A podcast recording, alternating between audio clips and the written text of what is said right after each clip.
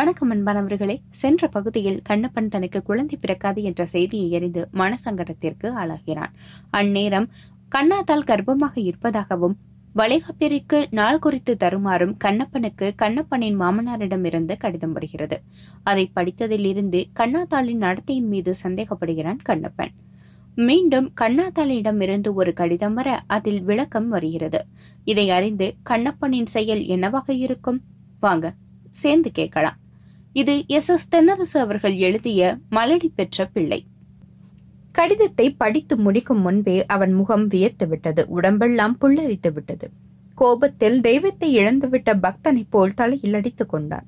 அடுத்த வீட்டுக்கு தெரியாமல் வாழ்பவன் கூட தன்னை துன்பம் தாக்கும் போது தாங்கிக் கொள்ள முடியாமல் அடுத்த தெருவுக்கே கேட்கும்படி அலறிவிடுகிறான் அதிலும் கோழி மனம் படைத்த செல்ல பிள்ளைகளின் உள்ளம் இம்மாதிரி நேரங்களில் உடைந்து நொறுங்கி பின்னி கிடக்கும் முருங்கையைப் போல கலகலத்து விடுகின்றன. சற்று முன்பு சண்டாளியாக தெரிந்த கண்ணாத்தாள் இப்போது கண்ணப்பனுக்கு தேவதையாக தெரிந்தாள். என்னை மன்னித்து விடு கண்ணா. உன்னை எவ்வளவு சீக்கிரத்தில் நான் லேசாக எடை போட்டு விட்டேன். மலடி என்ற அவச்சொல்லை நீ துடைத்துக் கொள்வதற்காக புருஷனை நெருப்பாற்றில் தள்ளிவிட்டாயே என்று நான் உன்னை பற்றி போட்ட கணக்கு எவ்வளவு பெரிய தவறாகிவிட்டது.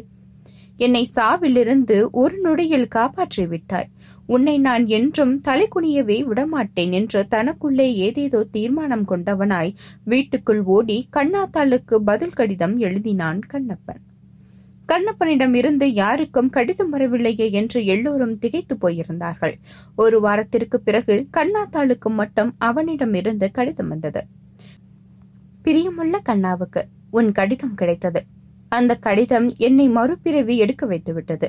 தக்க நேரத்தில் உன் கடிதம் வந்து சேராவிட்டால் நாம் இருவருடைய வாழ்க்கையிலும் விவரித்த விளைவுகள் ஏற்பட்டிருக்கும். கண்ணா கடிதத்தில் எதையும் விரிவாக எழுத முடியாதென்று நினைத்து சுருக்கமாகவே எழுதியிருக்கிறேன். உன்னை எல்லோரும் சேர்ந்து கர்ப்பவதியாக்கிவிட்டார்கள் என்று மட்டும் எனக்கு புரிகிறது. அதுவும் ஒரு வகையில் நல்லதுதான். இனிமேல் நீ எதையும் அடித்து பேசி அகப்பட்டு கொள்ள வேண்டாம். ஆக என் கண்ணா கர்ப்பவதியாகிவிட்டாள். ஆம் கர்ப்பவதியாக நடித்து விடும்படி உன்னை சொல்கிறேன். மற்றவைகளை பிற்பாடு பார்த்துக் கொள்ளலாம். இந்த கூத்தினால் மலடி என்ற கேலி பேச்சும் இனி உன்னை தீண்ட முடியாது. பிள்ளை இல்லாதவன் என்பதால் நான் என் வீட்டில் இழந்த மரியாதையும் திருப்பிக் கொள்வேன். நாமே பெற்றால்தான் பிள்ளையா? கண்ணா ஒருமுறை நீ சொன்னாயே குடும்பம் என்றால் ஏதாவது ரகசியம் இருக்க வேண்டுமென்று? அதை காப்பாற்ற வேண்டியது இன்று முதல் நம் வீட்டு பொறுப்பு. இப்படிக்கு உன் அன்பு கணவன் கண்ணப்பன். கண்ணாத்தாளுக்கு இந்த கடிதம் துப்பறியும் கதையை படிப்பது போல இருந்தது. கடிதத்தை மறைத்துக் கொண்டு அறைக்குள் ஓடினாள். கண்ணாத்தா ஓ மாப்பிள என்ன எழுதியிருக்காரு? இந்த மாதத்திலேயே வைத்துக் கொள்ளலாம் என்று எழுதியிருக்கிறாரப்பா. அதற்கு மேல் அவளால் பேச முடியுமா என்ன? கண்ணாத்தாள் இப்பொழுது கர்ப்பவதி. உண்மையான கர்ப்பவதி கூட அப்படி நடத்து கொள்ள முடியாது. அதைவிட அதிகமாகவே கண்ணாத்தாள் உடலை அழட்டி கொண்டாள். மாமியார் வீட்டில் இப்பொழுது கண்ணாத்தாளுக்கு அளவு கடந்த மரியாதை. ஹிட்லரிடம் இழந்த இடங்களை ஸ்டாலின் மீட்டுக் கொடுத்ததைப் போல கண்ணாத்தாள் உற்சாகமாக இருந்தார் வளைகாப்பு விழா வெகு விமர்சையாக நடைபெற்றது. கண்ணப்பன் பெண்ணைப் போல் வெக்கப்பட்டு கொண்டு யாரோடும் அதிகம் பேசாமலே நேரத்தை போக்கினான். கண்ணப்பன் தம்பி சொக்கநாதனும் வளைகாப்பிற்கு வந்திருந்தான்.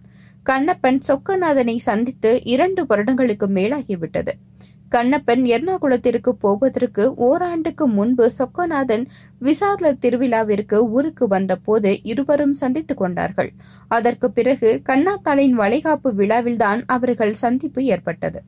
சொக்கநாதன் கவர்ச்சியானவன் கண்ணப்பனை விட திடகாத்திரமானவன். சுருட்டை மயிர் ஆடை உடுத்துவதிலும் அலங்காரம் செய்து கொள்வதிலும் சிறு பிள்ளையில் இருந்தே சொக்கநாதனுக்கு அதிக நாட்டம் உண்டு சுருட்டு மயிர் நன்றாக படிய வேண்டும் என்பதற்காக தலையை கரடி கொழுப்பு போட்டுக் கொள்வான்.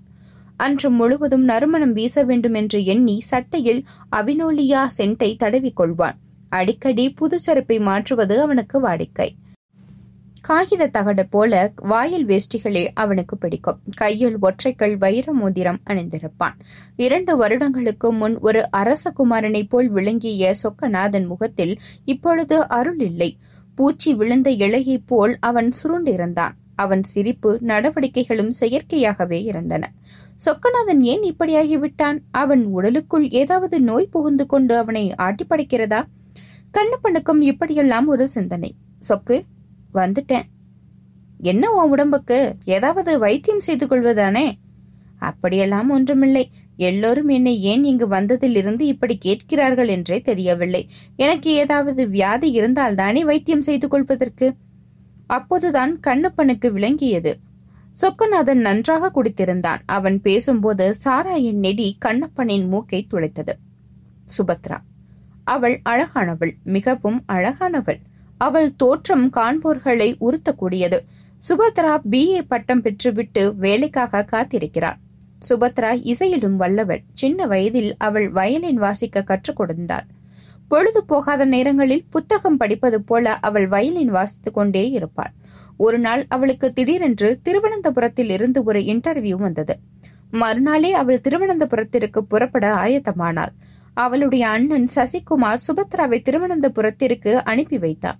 சுபத்ரா பகல் நேரத்தில் திருவனந்தபுரம் வந்து சேர்ந்தாள் அவள் வந்ததும் வராததுமாக இன்டர்வியூக்கு கிளம்பினாள். சுபத்ரா திருவனந்தபுரத்திற்கு புதியவளாக வெளியூரே பார்த்திராத வெகுளியாக பார்ப்பவர்களுக்கு தோன்றினாள். டேவிட் என்ன பாஸ்? மான் மருளுவதை பார்த்தாயா?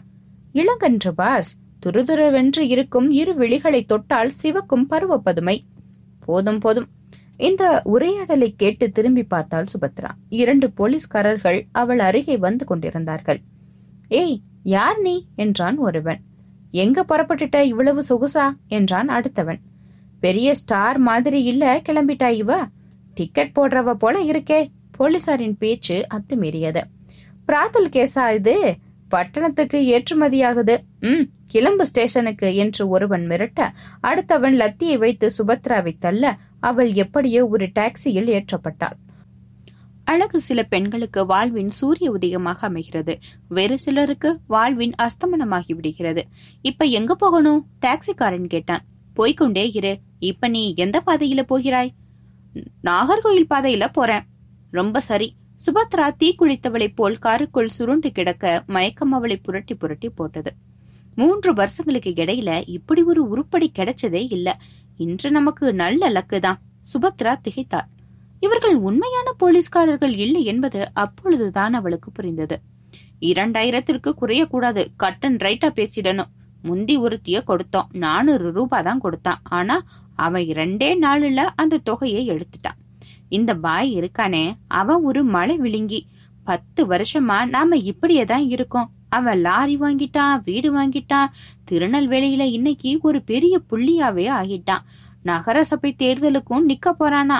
வாய் கொடுத்து வச்சவன் தான் இன்னைக்கு ஒரு கைப்படாத ரோஜா கிடைக்கும்னு அவ சொப்பனம் கூட கண்டிருக்க மாட்டான் இந்த பேச்சு சுபத்ராவுக்கு மதிமயக்கத்தை அதிகரிக்க செய்து விட்டது. அவள் நினைவிழந்து விட்டாள் பொழுது புலர்வதற்குள் டாக்ஸி திருநெல்வேலி வந்து விட்டது. கிழக்கு வெளுக்க போகும் நேரம் டாக்ஸி நகரின் படத்தெருக்களை தாண்டி இடுக்கும் முடுக்கும் நிறைந்த ஒரு பகுதிக்குள் வந்து நின்றது.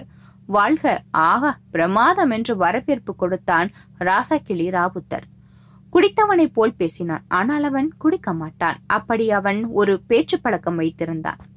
ராஜா கிளி ஒரு வினோதமான தோற்றமுடையவன். ஒரு அழுக்கு பிடித்த கைலி மேலே ஒரு முண்டா பனியன் இடுப்பில் பச்சை பெல்ட் டக் டக் என்று பயங்கரமான ஓசை தரும் பூட்ஸ் காலி இளம் தாடி ஆனால் மீசை இல்லை பெண் குரலுக்கு எதிரான எருமை குரல். சிங்கத்தை அடக்கும் சர்க்கஸ்காரனைப் போல் நடவடிக்கைகள். சுபத்ராவை பார்த்ததும் நன்றாக பழக்கமான பெண்களிடம் பேசுவதைப் போல அவளை கனிவோடு உள்ளே அழைத்துச் சென்றான் அவன். லாயத்திற்குள் நுழைய இடக்கு செய்யும் புதிய குதிரையைப் போல சுபத்ரா திமறினாள். இரவெல்லாம் அழுது அழுது அவள் கண்கள் பாலடைந்து கிடந்தன. மழை பெய்ந்து ஓய்ந்த ஏரிக்கரையைப் போல அவள் கண்ணங்களில் கரைக்கொடுகள் காய்ந்து தெரிந்தன. ஒருவன் காப்பி கொண்டு வந்து கொடுத்தான். சுபத்ரா அதை தொட்டு கூட பார்க்கவில்லை. இன்னொருவன் சீப்பும் கண்ணாடியும் கொண்டு வந்து கொடுத்தான். சுபத்ரா அந்த திசை பக்கமே திரும்பவில்லை. அது அந்த மாளிகைக்கே உரிய ஒரு பள்ளு போன சீப்பும் சில்லு போன ஒரு கண்ணாடியும். கொஞ்ச நேரத்திற்குள்ளாக சுபத்ராவை கடத்தி கொண்டு வந்த கார் புறப்பட்டு விட்டது. அப்போது சுபத்ராவின் மனதில் இந்த ராசாக்கிளி ராவுத்தரை விட தன்னை கடத்தி வந்தவர்கள் பரவாயில்லை போல தோன்றியது. வெயிலில் நடந்து களைத்த அவள் மனது பனிமரத்து நிழலில் கூட ஆழமரத்து நிழலாகவே தென் தென்பட்டது. ராசகிளி ராவுத்தர் புதுக்கோட்டையைச் சேர்ந்தவர். இருபத்தி ஐந்து வருடங்களுக்கு முன்பு அதாவது விபச்சார தடை சட்டம் அமலானதும் பிழைப்பிற்காக திருநெல்வேலிக்கு குடியேறினார். அங்கே தொடங்கிய தொழில்தான் இது. புதுக்கோட்டையில் இருந்து போகும்போதே நான்கு குமரி பெண்களை உடன் அழைத்து போய்விட்டார். அதிக மூலதனம் போட்டு நாணயமாக நடத்தும் வியாபாரத்தை விட இதில் அபகரிகரமான லாபம் கிடைப்பதை ராசாக்கிளி தெளிவாக உணர்ந்து கொண்டார். பத்து வருடத்திற்குள்ளாகவே ராசாக்கிளி திருநெல்வேலியில் ஒரு செல்வந்தராகிவிட்டார் பணக்காரர்களை மதித்து பழக்கப்பட்ட பாமரர்கள் ராசாக்கிளியை மட்டும் எப்படி புறக்கணிப்பார்கள்? அவர் நடந்து வந்தால் எழுந்து நிற்பது அவர் பேச்சை தட்டாமல் கேட்பது நடப்பது என்றெல்லாம் அந்த தெருவுக்கே கைவந்த கலையாகிவிட்டது. எதிர்த்து பேசினால் எந்த அதிகாரியிடமாவது பிடித்து கொடுத்து விடுவார். பிறகு அவரே போய் மீட்டுக் கொண்டு வருவதாக பாசாங்கு செய்வார். எப்படியோ ராசக்கிளி திருநெல்வேலியில் இன்று பாப்புலர் மனிதராகிவிட்டார். படிக்காதவர்கள் சில நேரங்களில் சிந்தனையாளர்களைப் போல் பதில் சொல்வார்கள் அல்லவா? ராசக்கிளி தொழில் விபச்சார மாளிகை நடத்துவது. யாராவது அவரை கேட்டால் வட்டி கடைக்காரன் பணத்தை வாடகைக்கு விடுவதைப் போல சைக்கிள் கடைக்காரன் சைக்கிளை வாடகைக்கு விடுவது போல நான் ரதிக்கிளி மாதிரியான பெண்களை வாடகைக்கு விடுகிறேன். இதுவும் ஒரு தொழில்தானே? திருடினால் குற்றம் கொலை செய்தால் குற்றம் பிறகு இன்பத்தை கொடுப்பதும் அதற்கு பணம் வாங்கிக் கொள்வதும் எப்படி குற்றமாகும்? சுவையான ஹோட்டலில் சாப்பிட்டால் ஏற்படும் திருப்தியை விட எனது மாளிகையில் வந்தால் அதிகமான மன திருப்தி கிடைக்கும் என விளக்கம் தருவார் ராவுத்தர். ராசாக்கிளைக்கு என்றைக்கும் போலீஸ் பயம் இருந்ததே இல்லை. ஏனென்றால் ஒவ்வொரு ஞாயிற்றுக்கிழமையிலும் ராஜா கிளையின் வசந்த மாளிகைக்கு வராத போலீஸ் அதிகாரிகளே இல்லை. சுபத்ரா திருநெல்வேலிக்கு வந்து பத்து நாட்களாகிவிட்டன. அசோகவனத்து சீதை போல ராசாக்கிளி அவளை தனிமைப்படுத்தி வைத்திருந்தார். இடையிடையே தூதுகள் மிரட்டல்கள் வந்தன. எதற்கும் சுபத்ரா பணியவே இல்லை. இங்க பாரு சுபத்ரா நான் யாருக்கும் எவ்வளவு அவகாசம் அளித்ததே இல்லை. இன்னும் இரண்டே தினங்கள் உனக்கு தருகிறேன். அதற்குள் உன் மனதை சரி செய்து கொள்ள வேண்டும் நீ. எனக்கு ஐந்து வருடங்களாக கைராசியாக இருந்து வரும் காசியப்பர் நாளைக்கு மறுநாள் வருகிறார் என்று எச்சரித்து விட்டு போனார் ராசாக்கிளி. அந்த நாளும் வந்துவிட்டது. காசியப்பர் ஜவ்வாது பொட்டு கமகமக்க குறித்த நாளில் வந்துவிட்டார் ராசாக்கிளி காசியப்பருக்கு புது மாப்பிள்ளைக்கு அணிவிப்பது போல் மாலை அணிவித்து வரவேற்றார். மாடியில் சுபத்ராவின் அறையில் வாசனைகள் தெளிக்கப்பட்டிருந்தது. ஊதுபத்திகள் ஒரு பக்கம் கண்ணீர் புகையாக கக்கிக் கொண்டிருந்தன. சுபத்திராவிற்காக வாங்கி வந்த ஒரு பந்து மல்லிகைப்பூ மேஜையில் சீண்டு பாரற்று கிடந்தது. வெள்ளி கூச்சாவும் நயம் பசும்பாலும் அதன் அருகே இரு ஆப்பிள்களும் கிடந்தன.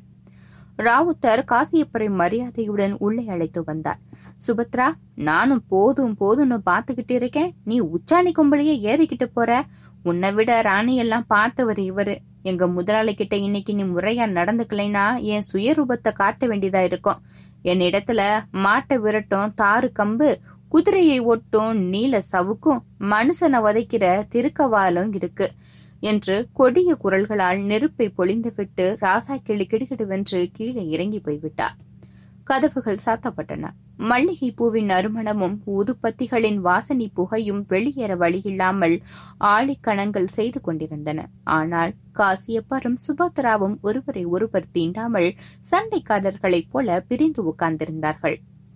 நேரம் செல்ல செல்ல காசியப்பருக்கு வியத்து கொட்ட ஆரம்பித்து விட்டது ஜவ்வாது கரைந்து ஒழுகியது. மனிதன் சாப்பிடுவதற்கே பசி என்ற உணர்ச்சி தேவைப்படும் பொழுது சுகபோகங்கள் மட்டும் அப்படிப்பட்ட உணர்ச்சிகள் தேவைப்படாமலா போகும்?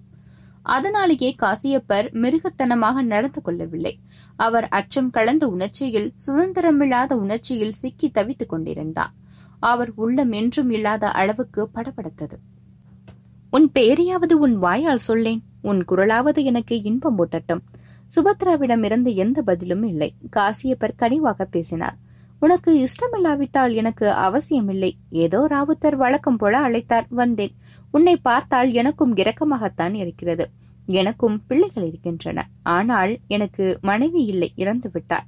அதனால்தான் நான் இப்படி அலைந்து கொண்டிருக்கிறேன். காசியப்பர் அருள் வந்தவரைப் போல சுபத்ராவின் எழிலில் மயங்கி உண்மைகளை கொட்டத் தொடங்கிவிட்டார்.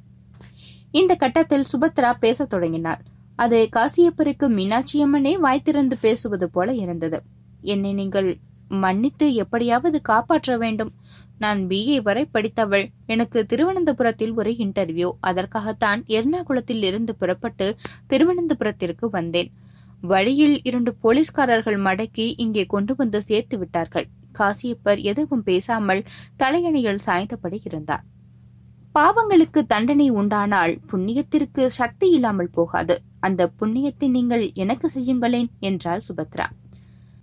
சுபத்ரா நீ இந்த முரடனிடமிருந்து தப்பிப்பது மிகவும் கஷ்டம். உன் ரத்தத்தை உறிஞ்சிவிட்டுதான் இவன் உன்னை விடுவான். என்னால் உனக்கு செய்ய முடிந்த உதவி நீ என்னிடம் பவ்யமாக நடந்து கொண்டாய் என்று சொல்வதுதான். அவன் காலையில் வந்து செட்டியார் கொடுத்த பணம் எங்கே? என்று கேட்பான். அதற்கு உன் கையில் இருநூறு ரூபாய் நோட்டுகளை கொடுத்துவிட்டு போகிறேன் என்று முற்றிலும் மாறியவராக காசியப்பர் பேசினார். சுபத்ரா பிஏ படித்த சர்டிபிகேட்டும் அவளது இன்டர்வியூ கார்டும் தான் காசியப்பரை ஒரு தந்தை ஸ்தானத்திற்கு கொண்டு போய்விட்டது. காசியப்பர் புறப்படும் போது சுபத்ரா ஒரு துண்டு சீட்டை அவரிடம் கொடுத்தாள். அவர் அந்த சீட்டை அந்த இடத்தில் பிரிக்க விருப்பப்படாமல் வெளியேறிவிட்டாள். சுபத்ராவின் குடும்பம் கண்ணீரில் மிதந்தது. அவளுடைய தாய் தகப்பன் சகோதரன் எல்லோருமே இருட்டறையில் அடைக்கப்பட்ட கொக்குகளைப் போல திகிலடைந்து போய்விட்டார்கள்.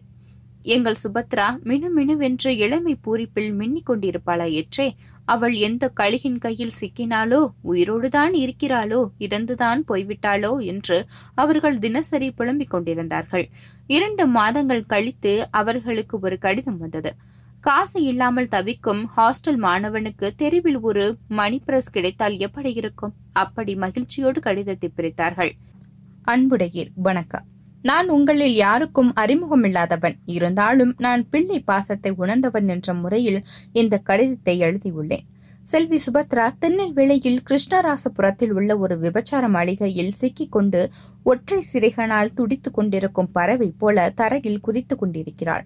அந்த விபச்சார விடுதி ராசாக்கிளி என்ற முரடனால் நடத்தப்பட்டு வருகிறது. இப்படிக்கு காசியப்பர் கடிதம் கிடைத்த மறுதினமே சசிகுமார் திருநெல்வேலிக்கு சென்றான். அங்கு தக்க உதவியோடு சசி அந்த விபச்சார மாளிகைக்கு போனான்.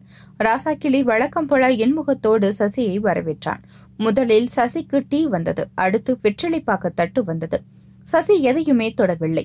அவனது விழிகள் கதவு இடுக்குகளையும் ஜன்னல் திரைகளையும் இவைகளையே துளாவிக் கொண்டிருந்தது. தம்பி மாடிக்கு போகலாமா? பறிவோடு கேட்டான் ராசாக்கிளி. கூட வந்தவர்களிடம் ஒரு சகிக்கிணை கொடுத்துவிட்டு சசி ராவுத்தரை பின்தொடர்ந்து மாடிக்கு போனான். அது ஒரு சின்ன அறை. அதில் இரண்டு பேர் படுக்கக்கூடிய ஒரு கட்டில் அந்த கட்டிலை சுற்றி தழுவியபடி ஒரு ரோசா நிற கொசுவலை. இதையெல்லாம் சசிக்கு புதிய அனுபவம். துப்பறியும் நாயைப் போல அவன் மோப்பம் பிடித்துக் கொண்டு சென்றானே தவிர தப்பு செய்ய போகிறோம் என்ற எண்ணத்திற்கு அவன் உள்ளத்தின் அணு அளவு கூட இடம் கொடுக்கவில்லை. பேபி ஒருத்தி வந்தாள். இவளை பிடித்திருக்கிறதா? இவள் மைசூர்காரி பிடிக்கவில்லை என்பதற்கு அறிகுறியாக சசி தலையை ஆட்டினான். பாப்பா இன்னொருத்தி வந்தாள். இவள் கும்பகோணம் நன்றாக பரதநாட்டியம் ஆடுவாள். இவளையும் பிடிக்கவில்லை. வேறு ஆள் இருக்கிறார்களா? ராசாக்கிளியிடம் யாரும் இப்படி பேசியதே இல்லை. காண்பித்தவளை அழைத்துக் கொண்டு கட்டிலறைக்கு போய்விடுவதுதான் வழக்கம் அங்கே. தம்பி நீ சென்ற மாசம் வந்திருக்கணும் சுபத்ரா என்ற மலையாள பெண் இருந்தாள். ரதி கூட அவளுக்கு வேலைக்காரியாக தான் இருக்க முடியும். அவள் ஓடி போய்விட்டாள் என்று ராசாக்களி சொன்னபோது சின்ன குழந்தை வைர கடுக்கனை தண்ணீரில் எரிந்து விட்டதைப் போல சசி திகைத்து விட்டான். என்ன தம்பி இப்படி பாக்குற அவளைத்தான் நான் தேடி வந்தேன். ஆனா அவள் பறந்து விட்டாள். அவள் கெட்டு போய் விட்டாளா இதை கேட்டு ராசாக்கிளி பழமாக சிரித்தான். அது பழைய காலத்து பாதுசாக்களின் சிரிப்பை போல சுவர்களில் மோதி எதிரொலித்தது. என்ன தம்பி இப்படி கேக்குற? கழுதைகள் காணாமல் போனா குட்டிச்சுவர்களில் பார்க்கணும். காவடிகள் காணாம போனா குன்றக்குடியில தேடணும். இது மாதிரிதான் இந்த மாளிகையும். கெட்டு போன பெண்கள் இங்கே வருவாங்க? இல்லாட்டா கெட்டு போக விரும்புற பெண்கள் தான் இங்க வருவாங்க. இங்க வந்தீங்கன்னா இரண்டு வகைகாரர்களையும் சந்திக்கலாம். இதை கேட்ட சசிக்கு தலை சுற்றியது. சுபத்ரா முறிந்த பாலாகி கெட்டு போய் விட்டாளா? இருக்காது. அப்படியானால் அவள் ஏன் இங்கிருந்து ஓட வேண்டும்? நெய்யில் பால் மறைந்திருப்பது உண்மையானால் செத்துப்போன பால்தான் நெய்யாகிறது என்பதும் உண்மை. ஆகையால் என் தங்கை நெய்யாகுவதற்கு ஓடிப்போயிருக்கலாம் அல்லவா? இந்த மனப்போராட்டத்துடன் சசி அந்த மாளிகையை விட்டு வெளியேறினார் கண்ணா அத்தான். இதோ புத்தகம். ஒரு கர்ப்பஸ்திரிக்கு என்னென்ன அறிகுறி தோன்றும் என்பதெல்லாம் இந்த புத்தகத்தில் இருக்கின்றன. நீ இதை படித்து அதன்படி நடந்து கொள்ள வேண்டும். சில பேர் வாழ்க்கை முழுவதும் நடித்துக் கொண்டிருக்கிறார்கள். ஆனால் நீயும் நானும் லட்சியத்திற்காக கொஞ்ச நாட்களுக்கு நடிக்க வேண்டும் என்று செல்லமாக அவள் கன்னத்தில் தட்டினான் பசுவின் உடம்பெல்லாம் பரவி இருக்கும் ரத்தம்தான் மடுவிற்கு பாழாக வந்து பயனளிப்பது போல் பெண்ணின் உடம்பெல்லாம் துளித்து நிற்கும் இளமை அனைத்தும் ஒன்று திரண்டு அவள் கண்ணத்தில் குவிந்து தன் கணவனை மகிழ்விக்கிறது. அதிலும் கண்ணாத்தால் தேவசுந்தரி மாதிரி அழகுடையவள். நடுத்தர வயதுக்கு அவள் வந்துவிட்டிருந்தாலும் குழந்தையில்லாத காரணத்தால் குன்றாத இளமையோடு விளங்கினாள். அவளது உடலின் ஒவ்வொரு பகுதியும் ஜல்லிக்கட்டு காளையின் அவயங்களைப் போல் தினப்படுத்த நின்றன. அரம்பு மல்லிகைகளை ஆரமாக தொடுத்தது போன்று அவளது பல்வரிசை அரைகுறையாக தெரியும் போது ஸ்ரீவில்லிபுத்தூர் ஆண்டாளே தரிசனம் தருவது போல இருக்கும். பீமனின் வலிமைகளை கண்டு துரியோதனருக்கு பொறாமைப்படுவது போல கண்ணாத்தாளின் அழகை பார்த்து பொறாமைப்படாத பெண்களே இல்லை. கண்ணாத்தால் அதிகமாக வெளியில் வருவதே இல்லை. தன் உடம்பை யாரும் புரிந்து கொள்ளும்படியாக அவள் நடந்து கொள்வதையும் தவிர்த்து வந்தாள். கள்ளத்தனமாக கர்ப்பம் தரித்தவர்கள் யாரும் தெரியாமல் வயிற்றை மறைத்துக் கொள்வதைப் போல கர்ப்பமே தரிக்காத கண்ணாத்தாலும் வயிற்றை மூடிக்கொண்டே நாட்களை கடத்தினாள். துன்பங்களும் கடமைகளும் பெண்களுக்குத்தான் அதிகம். பாயாசம் சாப்பிட்ட நாக்கில் நெய் படிவதில்லை. ஆனால் அதை சாப்பிடும் பொழுது கையில் ஒட்டிக்கொள்ளும். நெய்யை துடைப்பது ஒரு வேலையாகவே வந்துவிடுகிறது. இது மாதிரிதான் மனித வாழ்க்கையும். சுவையெல்லாம் ஆண்களுக்கு சுமையெல்லாம் பெண்களுக்கு. ஒன்பது மாதம் ஆகிவிட்டது. ஊரிலிருந்து கடிதங்கள் வந்த வண்ணமே இருந்தன. கண்ணாத்தாளை பிரசவத்திற்கு ஊருக்கு அனுப்பி வைக்கும்படி கண்ணப்பன் வீட்டிலிருந்தும் கண்ணாத்தாள் வீட்டிலிருந்தும் எழுதி கொண்டே இருந்தார்கள். கடிதங்களை படிக்க படிக்க கண்ணப்பனுக்கே ஒரு உணர்ச்சி பிரிந்துவிட்டது. கண்ணாத்தாள் உண்மையிலேயே கர்ப்பமாக்கி கிடப்பது போல ஒரு உணர்வு அவனுக்கு வந்துவிட்டது. அத்தா என்ன கண்ணா? மற்ற ஏற்பாடுகளை எல்லாம் செய்து விட்டீர்களா என்ன ஏற்பாடு? ஓஹோ அதையே கேட்கிறாயா? இருவரும் புதிய தம்பதியினர்கள் போல பேசிக் கொண்டார்கள் ஏ கண்ணா நீ உன் விருப்பத்தை சொல்லு. உனக்கு பையன் வேண்டுமா இல்ல பொண்ணு வேண்டுமா? அடே அப்பா நினைத்ததை பிறக்க வைக்கும் ஞானி போல கேட்கிறீர்களே. உன்னை பொறுத்தவரையில் நான் ஒரு விஞ்ஞானிதான். நீ சிரித்துக்கொண்டே வாழ வேண்டும். அதை நான் பார்த்து ரசித்துக் கொண்டே பொழுதை போக்க வேண்டும். இப்போது நான் இறங்கியிருப்பது அந்த ஆராய்ச்சியில்தான். அத்தான் உன் உள்ளம் மென்மையானது மிகவும் நுணுக்கமானது. அதனால்தான் உனது கவலைகளை அகற்ற பின்னல்களை அவிழ்ப்பது போல நான் நிதானமாக போய்க் கொண்டிருக்கிறேன் எல்லாம் எனக்காகத்தான் செய்கிறீர்களாக்கும். உங்களுக்கும் சேர்த்துதானே? அது என்னவோ உண்மைதான். ஊரார் முன்னே நானும் தலை நிமிர்ந்து நடப்பேன் அல்லவா? இப்பவே கோட்டை கட்டாதீர்கள். எல்லாம் மங்களமாக முடியட்டும். இனி ஒன்றும் பயமில்லை. எல்லாவற்றையும் டாக்டர் குரியனுக்கு ஒளிவில்லாமல் எழுதிவிட்டேன். என்னைப் போலவோ அல்லது உன்னைப் போலவோ மூக்கு மொழியுமாக விக்கிரகம் போல ஒரு குழந்தையை ஏற்பாடு செய்து கொடு என்று எழுதியிருக்கிறேன். தை மாதம் பத்தாம் தேதி வாக்கில் எனக்கு பிரசவமாகலாம் என்று அத்தைக்கு எழுதியிருக்கிறேன். அதை அனுசரித்து ஏற்பாடு செய்ய வேண்டும். குறித்த நேரத்தில் உனக்கு பிரசவமாகும். பயப்படாதே என்று கொஞ்சலாக சொல்லிவிட்டு கண்ணப்பன் திருவனந்தபுரத்திற்கு புறப்பட்டான். அவன் போய் கொஞ்ச நேரத்திற்கெல்லாம் சசி வந்தான். தலைவர் எங்கே? அவர் திருவனந்தபுரம் போயிருக்கிறார். என்ன? விசேஷம் ஏதும் உண்டா சசி? இரண்டு வருடத்திற்கு முன்னால் காணாமல் போன என் தங்கை சுபத்திராவிடம் இருந்து கடிதம் வந்திருக்கிறது. அது சம்பந்தமாக தலைவரிடம் யோசனை கேட்க வந்தேன். அப்படியா? ரொம்பவும் நல்லது சசி. உங்க அப்பாவும் அம்மாவும் மிகவும் சந்தோஷப்பட்டிருப்பார்களே. இல்ல சுபத்ரா இறந்து விட்டதாக எண்ணி ஒருவாறு அவர்கள் கவலையை மறந்திருந்தார்கள். இப்போது அவள் திரும்பியது அவர்களை வாட்டி வதைக்கிறது. இது என்ன வேடிக்கை சசி? காணாமல் போன மகள் திரும்பி வந்ததில் என்ன சங்கடம்? ரத்தபாசம் கூடவா உன் பெற்றோர்களுக்கு இல்லாமல் போய்விட்டது?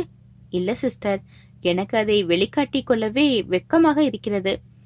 சும்மா சொல்லு. என்னிடம் சொல்வதற்கு உனக்கு என்ன கூச்சம்? என்ன நடந்தது சசி? சசி தலையை கவிழ்த்தபடி தன்னுடைய சட்டை பையக்குள் இருந்து ஒரு கடிதத்தை எடுத்தினா எடுத்தான்.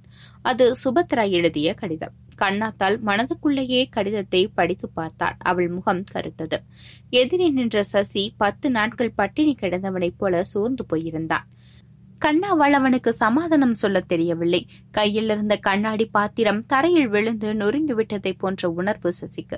எந்த விஷயத்தையும் ரகசியமாக வைத்துக் கொண்டால் குடும்பம் தப்பித்துக் கொள்ளும் என்ற புத்திமதியை சசிக்கு எப்படி சொல்வது? என்ற மனக்குழப்பம் கண்ணாவுக்கு. உலகில் இரண்டு பெண்களை தான் நல்லவர்கள் என்று சொல்வார்கள். ஒருத்தி செத்து போனவள் இன்னொருத்தி காணாமல் போனவள். இதில் சுபத்ரா இரண்டும் கெட்டவளாக வந்துவிட்டதுதான் சசியின் நினைப்பு. சில நேரங்களில் மனப்பூர்வமான ஆறுதல் மொழிகள் கூட பெரும் சரங்கும் வார்த்தைகளாக விடுகின்றன. கணவனை இழந்து கஷ்டப்படும் இளம் பெண்ணுக்கும் அவமானம் தாங்காமல் அலறி துடிக்கும் பெரிய மனிதனுக்கும் ஆறுதல் சொல்வது பிச்சைக்காரனுக்கு செல்லா காசுகளை வழங்குவது போல ஆகிவிடுகிறது. சசி நல்லவன் பண்பாளன். அவன் தகப்பனார் மலையாளியானாலும் தாய் தமிழச்சி என்பதால் அவனுக்கு கண்ணப்பனிடமும் கண்ணாத்தாளிடமும் தனி அன்பும் மரியாதையும் இருந்தது.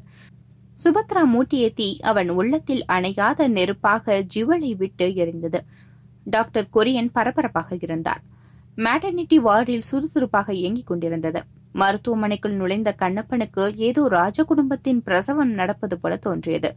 போனவுடன் அவன் டாக்டர் கொரியனை சந்திக்க முடியவில்லை. அரை மணி நேரம் கழித்துதான் கொரியன் வார்டை விட்டு வெளியே வந்தார். ஹலோ கண்ணா. Yes doctor. நல்ல நேரத்தில் வந்து விட்டாய். உன் கடிதத்தை பார்த்தேன். உனக்கு எப்படியும் உதவி செய்ய வேண்டும் என்று தீர்மானித்தேன். இன்றைக்கு அது நிறைவேறிவிட்டது. உண்மையாகவா? குழந்தையை நான் பார்க்கலாமா? யாருடைய குழந்தை அது? அதெல்லாம் நீ தெரிந்து கொள்ளக்கூடாது. தேவையும் இல்லை. ஆனால் ஒன்று நீ ஆண் குழந்தை கேட்டாய். உனக்கு இன்று கிடைத்திருப்பது பெண் குழந்தைதான். குழந்தை மிகவும் அழகானது. திருஷ்டியின் ரகசியங்களை எல்லாம் இறைவன் அந்த குழந்தையிலேயே திணித்திருக்கிறான். கன்னத்தில் ஒரு மச்சம் குங்குமச்சிமில் போன்று குவிந்த மூக்கு. வைரக்கல்லுக்கு மத்தியில் நீளம் பதித்தது போல ஒளி புரிந்திய விழிகள். பெட்ரோலை தெரிந்து கொண்டால் நன்றி கூறலாம் என்று பார்த்தேன். அந்த வகையில் குழந்தை துர்பாக்கியசாலி தாயார் இறந்து விட்டாள் சுபத்ரா அவள் பெயர். சுபத்ரா? ஒரு கணம் யோசித்தான். சசியின் தங்கி பெயர் சுபத்ரா தானே? அவளாக தான் இருக்கும். மனதுக்குள்ளேயே ஒரு அறிவு. ஏன் டாக்டர்? அந்த குழந்தைக்கு தந்தை என்ன ஆனார்? அவன் ஒரு பெரிய பணக்காரனாம். இரண்டு வருடங்களுக்கு முன்புதான் இருவருக்கும் திருச்செந்தூர் கோயிலில் திருமணம் நடந்திருக்கிறது. அவன் ஏன் இவளை கைவிட்டான்? சுபத்ரா ஏதாவது விவரம் சொன்னாளா? உனக்கு எதற்கு அந்த ஆராய்ச்சி எல்லாம்? ரிஷி மூலம் எவ்வளவு அருவப்பானதோ அதை போல ஆஸ்பத்திரியில் வாங்கும் குழந்தையின் பூர்வீகமும் அருவருப்பானது என்றார் டாக்டர் குரியன். பொங்கி வளையும் பூரிப்போடு கண்ணாத்தலை அழைத்து வருவதற்காக கண்ணப்பன் காற்றோடு பறந்தானவன் கண்ணா மகிழ்ச்சியோடு வரவேற்றாள் கண்ணாத்தாள். ஊருக்கு தந்தி கொடுக்க வேண்டியதுதான். உனக்கு பெண் குழந்தை பிறந்திருக்கிறது. தாயும் செய்யும் நலம் என்றான் கண்ணப்பன். அவன் உள்ளத்தில் தர்ம யுத்தத்தில் வெற்றி கண்டவனைப் போல உவகையில் திளைத்து விழுந்தது. புறப்படு. இப்பவே நாம் திருவனந்தபுரத்திற்கு புறப்பட வேண்டும். அங்கு பத்து நாட்கள் படுக்கையில் இருக்க வேண்டும். ஊரிலிருந்து எல்லோரும் ஆஸ்பத்திரிக்கே வர வேண்டும். ஏன் கண்ணா ஏதாவது தாளாட்டு தெரியுமா உனக்கு? என்னத்தான் இப்படி கேட்கிறீர்கள்? ஒரு பெண் புஷ்பவதி ஆனவுடன் ரகசியமாக மனப்பாடம் செய்வதே தாளாட்டுதானே? அதுதான் ஒரு பெண் தாய் வீட்டு சீதனமான சொத்து. எங்கே? பாடிக்காட்டு பார்ப்போம். கண்ணப்பன் புது மாப்பிள்ளை போல கொஞ்சினான். அதற்குள் கண்ணாத்தால் ஸ்ரீரங்கமாடி திருப்பாக்கடலாடி மாமாங்க ஆடி மதுரை கடலாடி சங்கு முகமாடி சாயாவனம் பார்த்து முக்குளமும் ஆடி முத்து பெற்று வந்த கண்ணே என்று இசைக்கூட்டி பாடி காட்டினார் கோயிலும் கண்ணப்பன் குழந்தையுடன் ஊருக்கு வந்து விட்டான். ஊரில் ஒரே பரபரப்பு.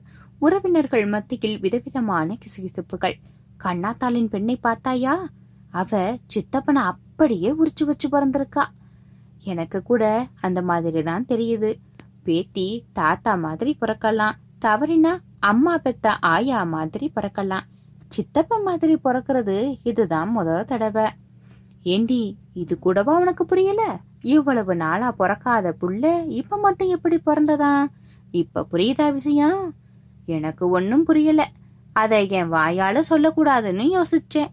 அதெல்லாம் அவங்க வீட்டுக்குள்ள பண்ணிக்கிட்ட ஏற்பாடு. இந்த கிசுகிசுப்பெல்லாம் கண்ணப்பனுக்கு தெரியாமல் இல்லை. குழந்தையின் மூக்கு விழிகள் கண்ணத்திலே கிடந்த மச்சம் எல்லாமே சொக்கநாதனின் அச்சாக இருந்தது. களைத்துவிட்ட தேன்கூட்டு போல் கண்ணப்பனின் உள்ளம் இதனால் கலவரமடைந்தது. மூன்று மாதம் கழித்து குழந்தைக்கு பெயர் சூட்டு விழா நடந்தது. அந்த விழாவில் டாக்டர் கொரியனை பிரதான விருந்தாளியாக கலந்து கொள்ளும்படி கண்ணப்பன் கேட்டிருந்தான். அழைப்பை ஏற்றுக்கொண்டு டாக்டரும் வந்திருந்தார். சொக்கநாதனும் வந்திருந்தார். விழா இணைந்தே முடிந்தது. டாக்டர் விடை பெற்றுக் கொள்ளும் பொழுது கண்ணப்பா இங்க இங்க வந்த பிறகு எனக்கு ஒரு உண்மை தெரிந்தது. நீ என்ன சொல்ல போகிறாய் என்பதை நான் யூகிக்காமல் இல்லை டாக்டர். உன் தம்பியை பார்த்த பின்னர்தான் கண்ணாத்தனின் மடியில் தவழும் குழந்தை சொக்கநாதனுக்கு பிறந்தது என்பதே எனக்கு தெரிய வந்தது. அது எப்படி உனக்கு தெரிந்தது? சுபத்திரா என்னிடம் அட்மிட் ஆகும் பொழுது கொண்டு வந்த அவளுடைய கல்யாண படத்தில் இவர்தான் இருந்தார் என்றார் டாக்டர். கண்ணப்பன் கண்கள் கலங்கின. அப்போது கண்ணாத்தால் உள்வீட்டில் குழந்தையை தொட்டிலில் போட்டு தாளாட்டி கொண்டிருந்தாள். உனக்கு இப்போது இன்னொரு பொறுப்பும் கூடுகிறது. இந்த ரகசியமும் கண்ணாத்தாளுக்கு தெரியக்கூடாது.